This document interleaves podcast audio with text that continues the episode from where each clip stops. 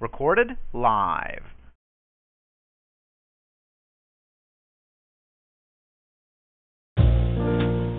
Ladies and gentlemen, welcome to Big and Fruity, a podcast for people who like a glass of wine. Sit back, relax, pour out a glass of your favorite wine, and join our host, Mr. Dave AC, for the next hour while we enjoy some nice wine.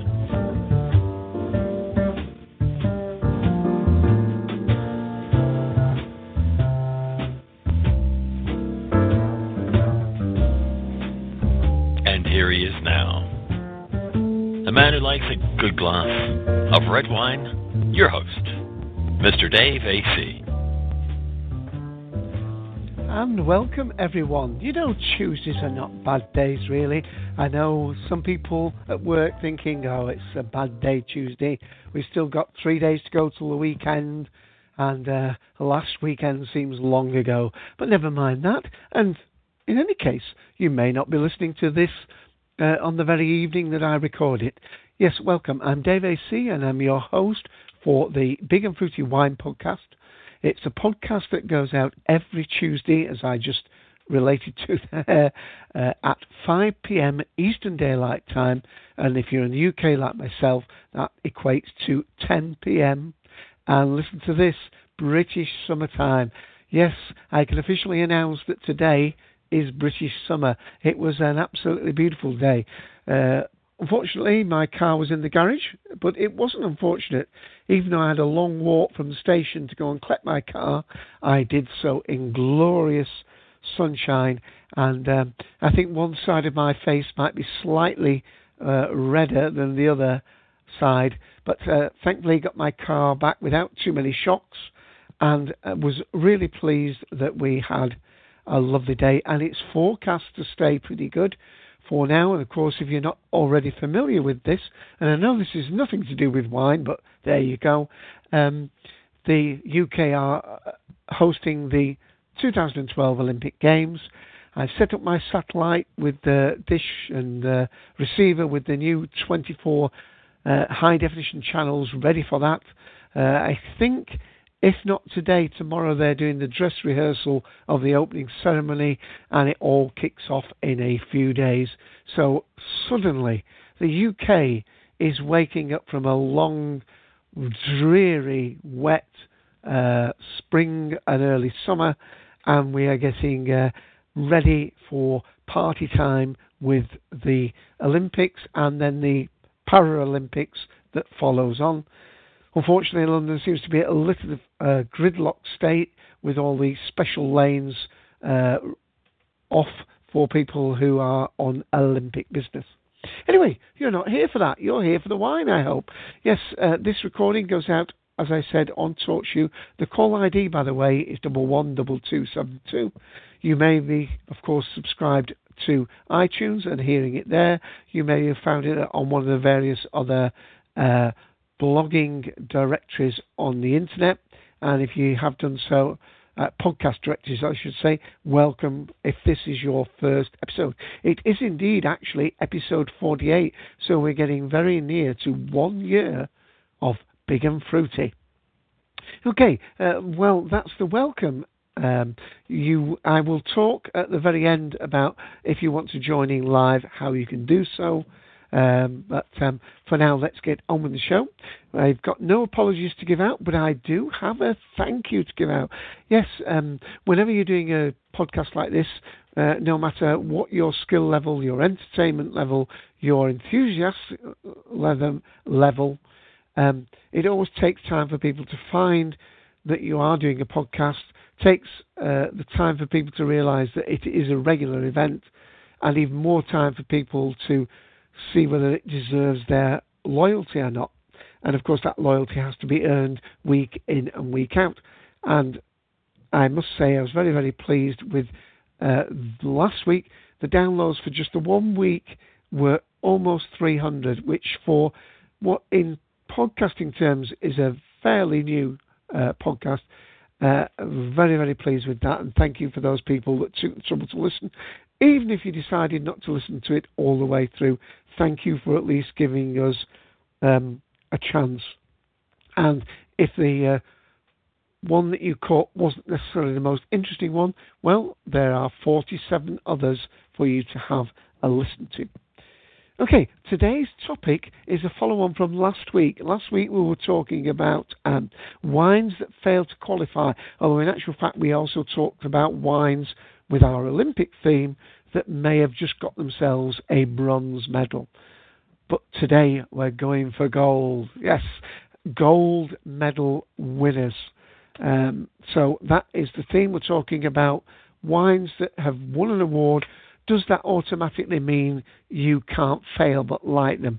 And uh, on the downside, does it also mean that they might be a little bit pricey than when you bought it when it didn't have a medal? Maybe that's something we can speculate, something I will speculate with if we have anybody else come onto the call uh, live on audio. Currently, this is just myself here, so we'll go on to the next main thing that we always have at the beginning of our Big and Fruity Wine podcast is the fact that I have a drink. Isn't that surprising? Not only do I have a drink, I have a gold winning drink. I have an award winning drink. And to prove that it's an award winning drink, I uh, have, as always, used the Big and Fruity Twitter account to put a twit pic up um, online, and I'm going to give the URL for that in a moment. And uh, but before that, let me um, tell you what the wine is. Well, it's a Spanish wine. I'm getting a bit predictable there, aren't I? It's a Rioja. I'm getting more predictable. Uh, it's made from the Tempranillo grape, which, of course, uh, the many most of the Riojas are made exclusively from. It's 2007. It's a Crianza, and the wine is called. Let's see if I can pronounce it for, right for once, David. It's called El Portico, and it's Bodegas Palencia. Bodego Palencia Crianza 2007, 13% uh, wine of Spain, of course. Let's see what it says on the back of the bottle. Bodegas Palencia, founded by Don Cosome Palencia in 1894, is an iconic winery situated in the vineyards of Rioja in the north in northeast Spain. Wine and food is at the heart of Spain's rich culture, and this wine is made to be enjoyed with a variety of goods. Well, there's the bottle. The wine is poured out. It's been opened a good hour or so. It's got a beautiful ruby, rich red colour, and we're getting bags of almost damson fruit, I would have said, on the nose. Slightly surprisingly, I was expecting a little bit more sharper cherry than that. There we go. Let's have a taste.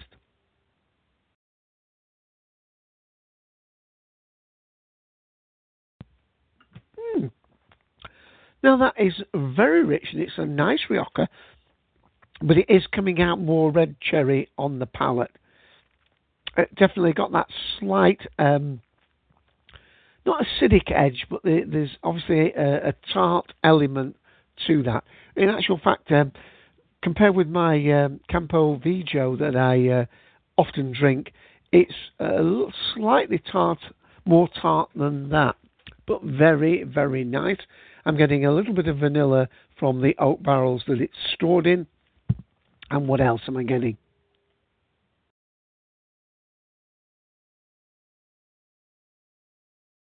Hmm. It's actually very nice, but it it seems a little bit underpowered. I was expecting a little bit more punch from that. Maybe, of course, it is the Crianza and not the Reserva. And the last couple of Riojas I've drunk have been Reservas with even more of a sort of hit you across the head with a piece of oak. Um, this is very nice, uh, but it has not. I was expecting it to be rather fuller in the mouthfeel and a little bit more uh, smooth um, and not quite as tart as it is. Let me read what it says here.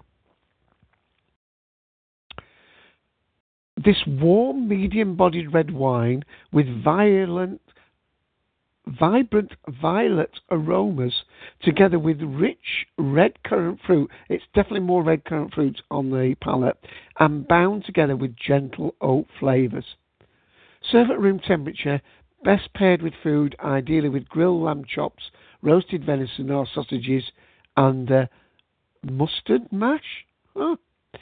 Enjoy now. Um, store carefully for up to five years.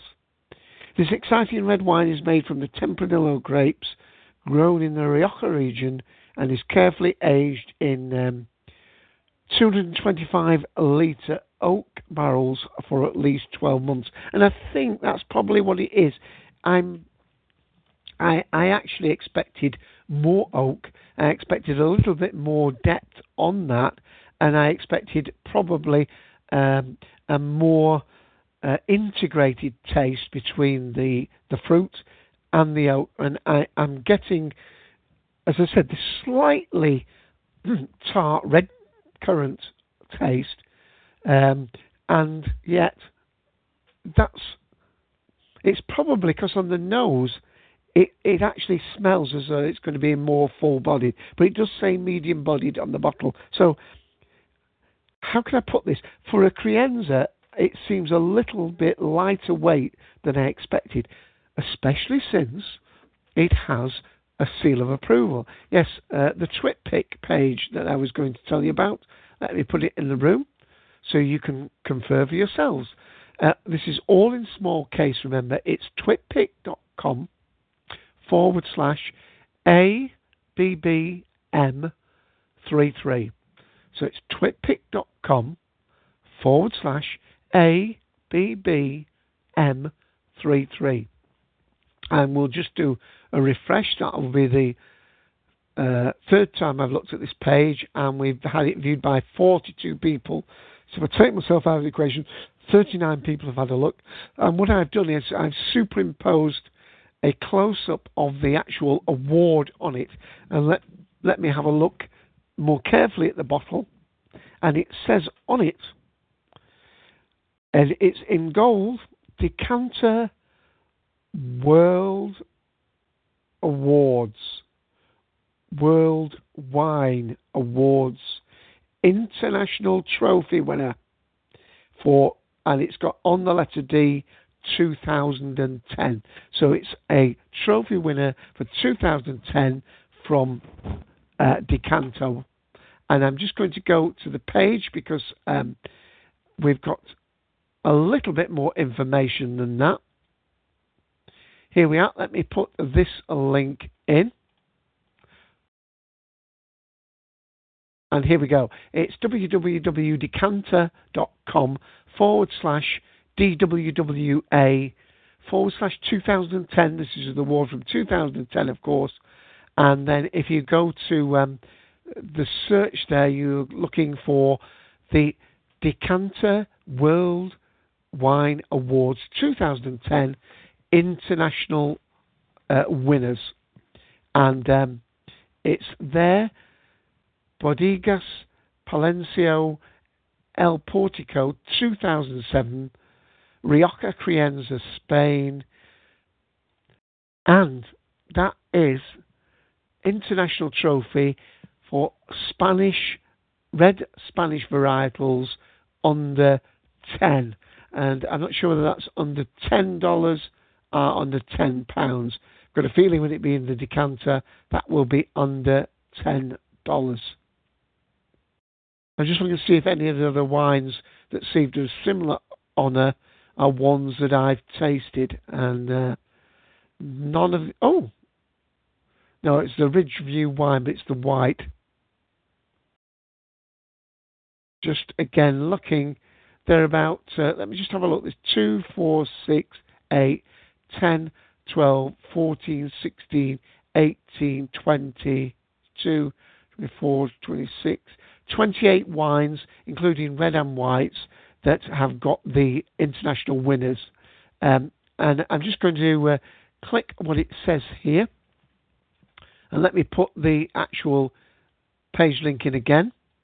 Always takes me a moment, of course, to do that if you're listening to the recording later. And here it goes, a rather long URL, I must admit www.decanter.com forward slash um, DWWA forward slash 2010 forward slash wine forward slash bodegas dash Palencia dash L dash Portico dash 2007 forward slash 6741. And it says here it gets a five star rating. And this is what they say sweet, generous, fairly light but lifted, fresh and elegant, fine tannins, long, ripe and harmonious, with very good fruit and blended spicy oak, lovely and beautiful, a bargain for under 10. Now, I think you'll guess what I'm going to say now. I think I have to take a little bit of issue with that. Now, admittedly, this may open up a little bit more. Let's go deal with that a little bit in more in depth because, uh, you know, it is this award winning wine. Sweet, generous, fairly light but lifted. Well, I absolutely agree. I think it's probably the lightness that has, has dissuaded me from, from accepting it as a, a nice red because I, I must admit I do like more full bodied reds. Sweet, I'm having an issue with that.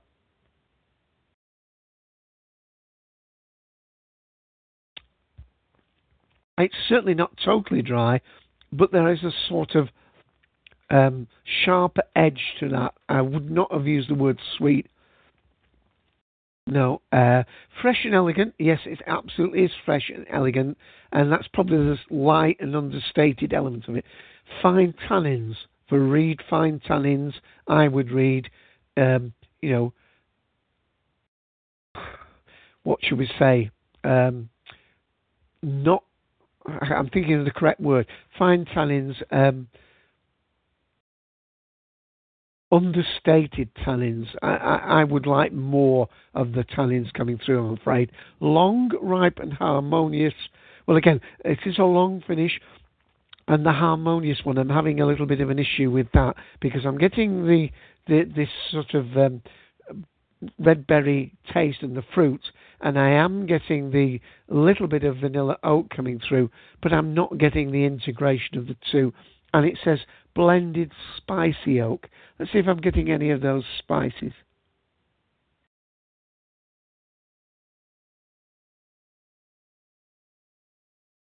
Now, now what I'm going to uh, actually, oh, actually, there's a little bit more depth of the oak coming out now. I'm getting a little bit more, uh, but it's coming more as of a, an aftertaste. Um, so it's sort of you're getting the fruit, you're getting not a lot in the mouth. It's not got a lot of mouth feel, and then five, well, ten seconds or so later, you're getting the actual vanilla oak coming into your mouth. So what I'm saying is, I suppose I would prefer a little bit more body with this, a little bit more heft, and it's probably just a little bit on the light side for me. Maybe it's because I'm not elegant, and this is perhaps a more refined and elegant wine. Now, I'm also going to look at one more page from the, the decanter because um, it actually, where if I can find the link, uh, it actually said when I had it that this particular wine has run three medals in all. And I'm quickly looking for Now, why is that page not showing? Let me let me refresh that page again. It had a page on there saying, I know where there it is. I've got it now. Uh, this is another extremely long link, but it is actually from the vineyard itself. So let me put that in. Remember, you can use chatgrabber.com to get these links and that's where I found it. And it is this www all one word, com. and then I think you're going to have to actually seek out the page that talks about their wines and find out El Portico 2007. And there's some nice information. And since there's just me in the room at the moment, I'm just going to spend a little bit more time on this because, as I say, uh, the topic for today is about, you know, what can you take from a wine having, um, you know, a high prestige award?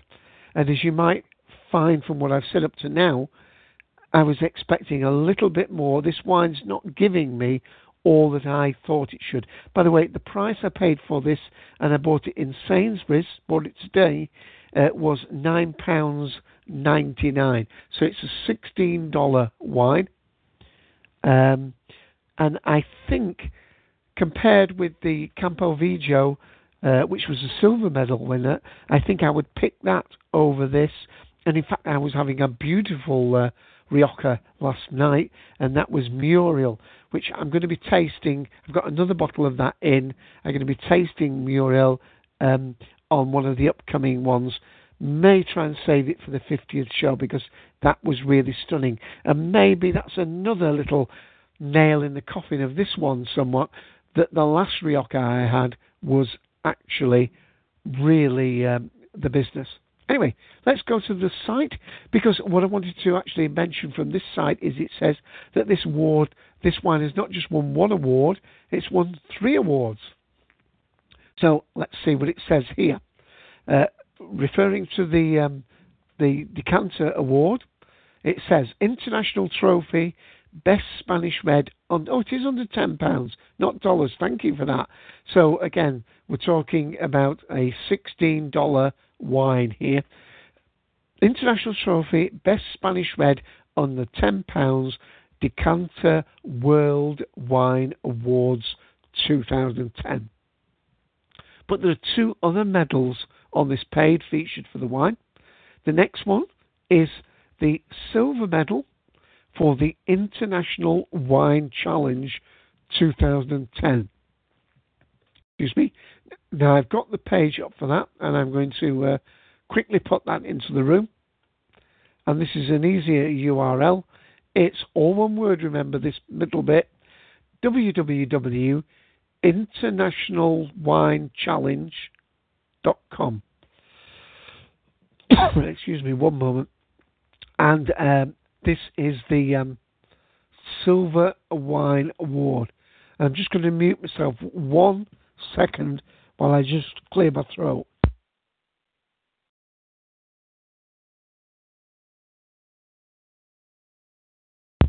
Sorry for that moment's silence, but far better to have silence than me uh, coughing down your uh, into your headphone set. So there we have from the winemaker itself this international wine challenge.com and uh, they are another prestigious award group. And in actual fact, if you go to the page, there's actually um, a click to see to see excuse me this year's winners, and uh, oh, you can trade search for awards as well. Hmm. International Wine Challenge, now, there's quite an awful lot on that page, actually, so not too sure what I should uh, talk about that. Oh, let's read this one because it fits in exactly with our podcast. I'm clicking on the link on the International Wine Challenge, and the link is A Taste of Gold. So let's read a little bit from that. A tasting of gold medal, great value and trophy award winning wines from IWC 2012. For the third year running, the IWC will host a Taste of Gold at Lord's Cricket Ground, London. This event will showcase the high quality gold medal winning wines uh, awarded during the competition. This is also the first opportunity for consumers of the wine trade to taste the wines that have been awarded regional and national trophies by the International Wine Challenge judges. Launched in 2010, numerous important buyers and UK journalists attended the tasting, all highlighted the quality of the wines presented. Wow. And for more information, it says you can click on the gold medal. So let's go to this one. And I'm going to put this one in the room again. And here we go. It's gold medal, one word, dot internationalwinechallenge.com. Uh, sales have closed, and it's. I'm just looking to see what the date is. I've gone through all this, and um, it hasn't got the date. It is for trade only, so that is. Um, in actual fact, it has already been and gone. It was on the 20th of June, 2012. Uh, I'm just looking to see. It doesn't look as though there's been a report on their main site from that, which is uh, slightly disappointing. But again, I suppose since it is a trade show, uh, that. Hmm. Okay, so that's one last shout out for www.internationalwinechallenge.com. Now, I said that this wine has gone three awards. Well, the third award is another gold medal. Yes, I am drinking a gold medal winning wine. And it's gold medal Concours Mondial de Bruxelles. Now, I told you I'm going to mash something up sometime, aren't I? So let's go for the page for that. And we should have that up here and I'm going to enter this. Luckily, the page does have a version in the English language, and we'll put that in now. Let me see if I can read that out without murdering it. www.concoursmondial.com forward slash en for English, of course. And this is the um, the people that give out this uh, award, and the wine that I am drinking has indeed won the gold medal. Again, I'm assuming for the 2010 version of this um, this award. And I'm going to actually start closing some of these other pages off in a moment because I'm getting lost with all my links. Let's see what it says. Well, actually, videos on here it's actually got results now for 2012. So let me have a look. Let me put www.concoursmondial.com forward slash en forward slash results HTML. Put that in the room.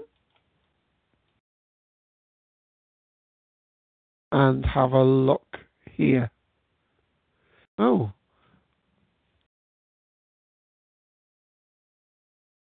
And it's amazing. You would think with a gold medal, it's not like the Olympics where you have one gold winner, but there are wines from Italy, Spain, Greece, uh, South Africa, Chile, France, uh, and of course Spain. So an awful lot there. There are pictures you can go and check out, even videos. And let's have a look at the news page very quickly and we'll read just a little bit. The URL is www.concoursmondial.com forward slash en forward slash latest dash news. And this is information that's worth reading out. A total of 800, sorry, 8,397 wines and spirits from 52 producer countries completed uh, in Portugal from May to the 6th before a hand picked selection of some of the world's foremost tasters, sommeliers, wine buyers, importers, journalists, and wine writers. In all, 320 wines and spirit tasters representing 40 nationalities gathered for three days to judge this year's entries. And of course, you can read on there. and the categories were Best Sparkling, Best White, Best Rosé, Best Red, Best Sweet, and Best Spirit. Excellent. So I think I'm going to uh, close all these little links I've got going for these different awards and just say what do I conclude from that? Well, I conclude that getting a an award, uh, particularly one of the top awards, is not an easy thing for a wine to do. So it is an achievement and it is an indication of at least a level of quality. Does it mean that you won't be disappointed? Or could you still be disappointed? Well, you can probably tell by the slightly deflated way I've described the wine that I've had. I'm a little bit disappointed with this uh, El Portico. It's a $16 wine. I've been drinking wines that are, uh, you know, three or four dollars more like twelve dollar wines that I have enjoyed more, have had a more intense uh, flavour that I now seek from my Rioja wines, especially if it's Crianza, more especially when I drink the reserves. And I'm feeling that this wine is, if it was a French wine, obviously more on the elegant side, but for me, I think it's just lacking a little bit of firepower. I would like to be steeped more into those uh, dark fruit flavors, and I would like more of that vanilla oak to come through. On the nose, it seems to promise one thing. What it delivers is very nice uh, in the mouth, but it is definitely coming across as a little bit light weighted for my particular palate. Oh, and David, isn't that a good segue? Why should I say that? Because next week, let me just give you a little bit of a heads up. Next week for episode 49, the topic is Do other people's opinion on wine matter? In other words, which should you take from this podcast? The fact that I've told you about this wine, if you live in the UK, that is available in Sainsbury's. It's available for under £10. It has got the seal of approval from three wine judging panels. I've tasted it. I don't find fault with it.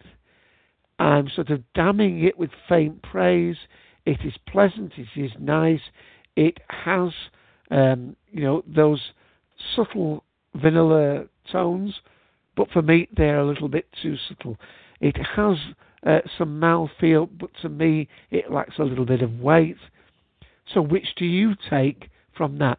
Do you weigh my opinion as saying slightly disappointment against three judging panels that say this wine stands up against the best that all the countries we've judged has brought forth, and because of that, we've given it an international award and it's a received two gold awards.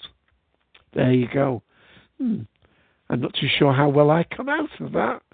I think it's time to move on. Yes, we're going to just do that really as the topic, and uh, we're just going to minimise our main, well, not our main topic, the other thing that I was going to talk about, and that is we uh, mentioned a little bit last week that um, we talked about when they do these judgings that they use a, an operation called blind tasting. So what I'm going to do is just um, refer to a couple of links that mention about uh, what you can take from uh, blind tasting. And I'm going to go to a couple of pages and let me put the link into the first page. And I'm going to have a sip of this wine in a moment just to refresh myself as I put the link in. And again, I want you to go to these pages. I don't want to steal their content. I'll just give you a little bit of information from their site. This is from Wine Geeks. It's www.winegeeks.com forward slash articles forward slash 29. And the article is entitled The Art of Blind Tasting uh, by Sunny Brown. Let's see what we can find about Sunny Brown because it's their content and their work. Uh, member since 2004 from Columbus, Ohio. Okay.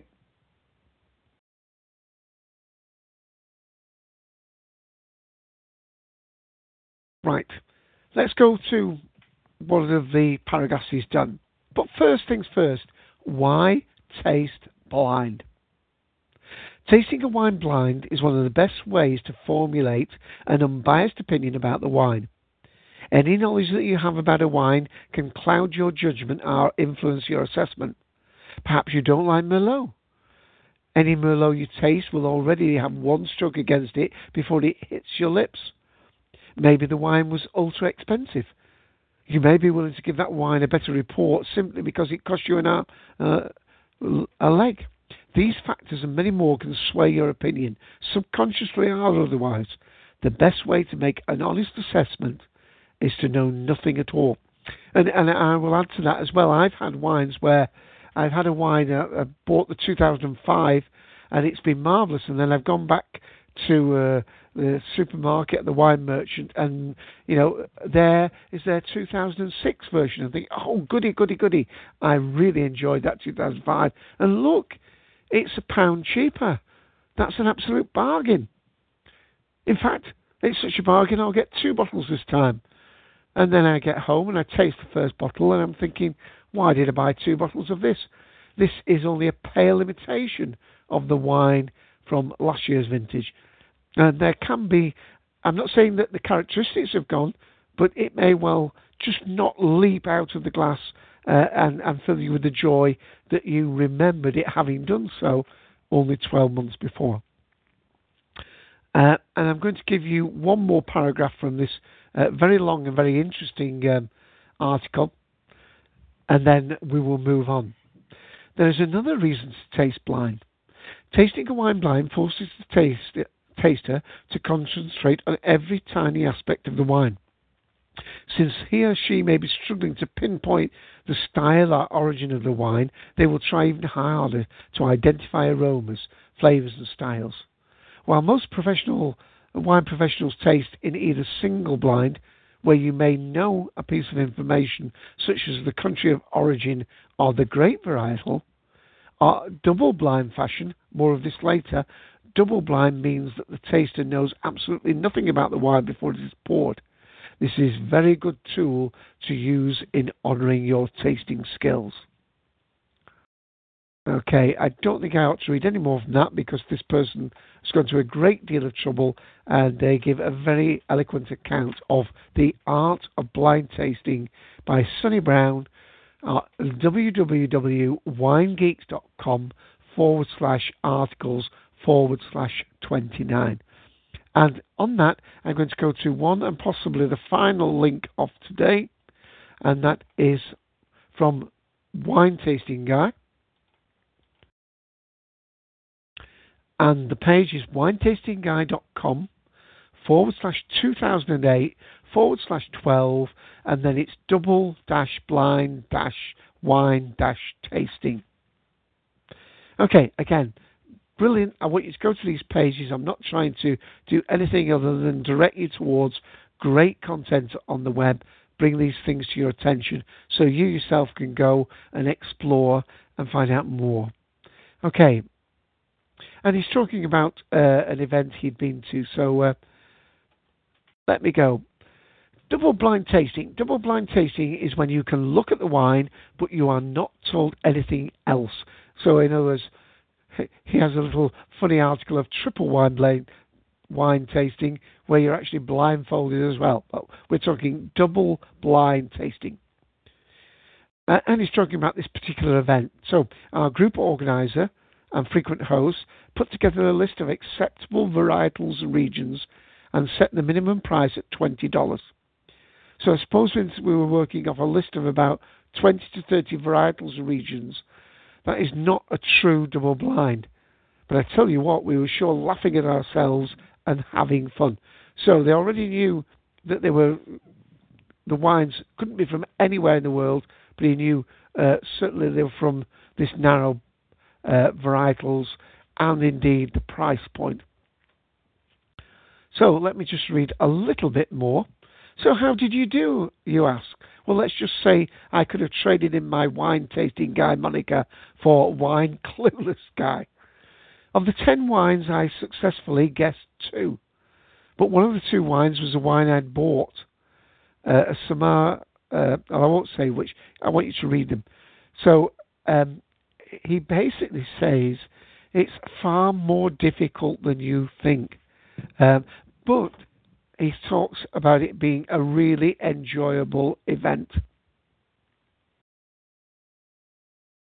I don't really want to read any more about that because, again, Wine Tasting Guy has gone to that effort. Great uh, blog, by the way. Let's go to the main page. Let's see um, what's his latest thing. Uncorked an Oregon Pinot, uh, Pinot at the City Winery. And there's an awful lot of great stuff there. Experts fail the champagne taste test. Oh, I like it when experts fail. Lots and lots of content there.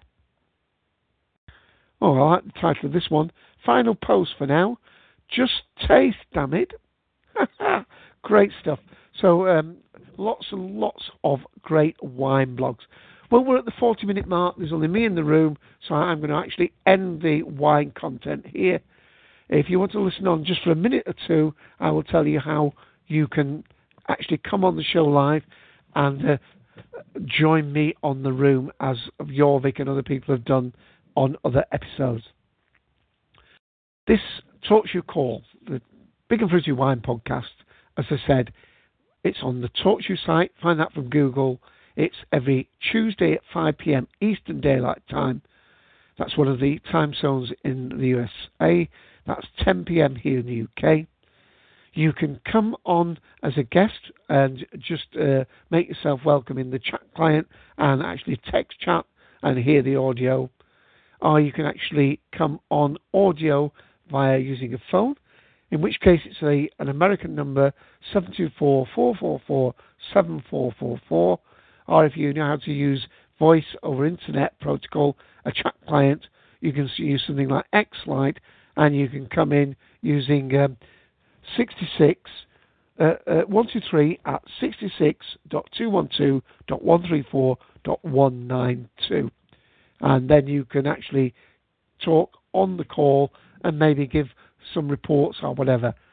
And also, um, we have in the past had people who've uh, sent me a report, or we've I've interviews like with Ian the Sixth Doctor. So there you go. I'm going to end at that 42 minutes. Thank you for those people that have listened to past shows. Hope you will check out some of the others. And with that, this is uh, Dave AC looking for his jazz outro pod safe music. Thank you for listening, everyone. Catch you next week.